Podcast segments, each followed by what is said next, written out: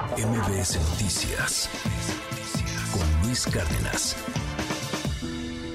La megafarmacia del bienestar fue inaugurada el pasado 29 de diciembre por el presidente Andrés Manuel López Obrador. La obra, ubicada en Huehuetoca, Estado de México, y cuyo costo, según el gobierno federal, fue de aproximadamente 2.700 millones de pesos, busca acabar con el desabasto de medicamentos que ha prevalecido en nuestro país desde la llegada del tabasqueño a la presidencia de la República todos los medicamentos del mundo, aseguró el mandatario, que se encontrarían en las bodegas que anteriormente pertenecían a una tienda departamental para ser entregados en menos de 48 horas a los pacientes que así lo soliciten a través de la línea telefónica 55 95 000911. Logramos este propósito de que se tenga una farmacia grande, grande para que se distribuyan todas las medicinas, que puedan llegar las medicinas hasta los pueblos más apartados de nuestro territorio, que a nadie le falte una medicina.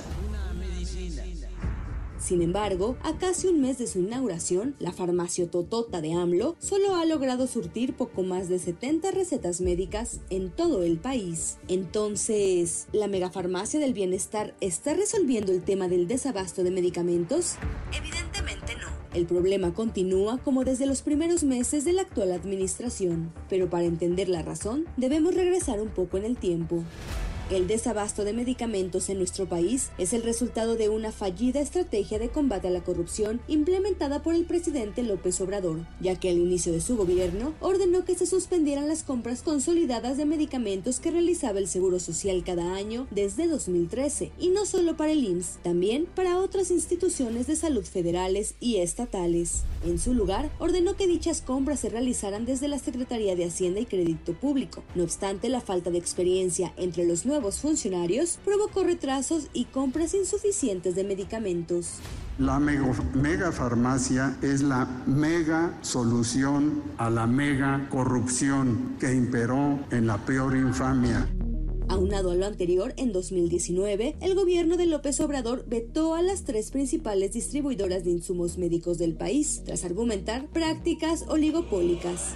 Una más, la Administración Federal se confrontó con Laboratorios PISA, principal productora de medicamentos oncológicos, lo que agravó el desabasto de dichos fármacos, ya que además siete de sus plantas productoras fueron cerradas. Entonces, para resolver el problema, el gobierno anunció en 2022 que la Oficina de las Naciones Unidas para Servicios de Proyectos se encargaría de la compra consolidada de medicamentos para el periodo de 2021 a 2024, mientras que Birmex sería cargo de la distribución de los fármacos. El proyecto también fracasó. Y así llegamos al 2024, con un sistema de salud que no se acerca ni tantito al de Dinamarca y con una megafarmacia que no tiene todas las medicinas del mundo y que tampoco ha solucionado el grave problema de falta de medicamentos en nuestro país me parece que el medicamento aún no está en farmacia y solamente es cuestión de esperar a que el medicamento se encuentre para que se le envíe a su clínica familiar. ¿Ahí, en, la farma, en la megafarmacia no lo tienen? No,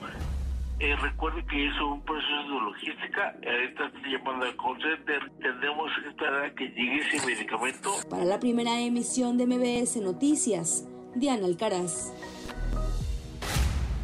MBS Noticias con Luis Cárdenas.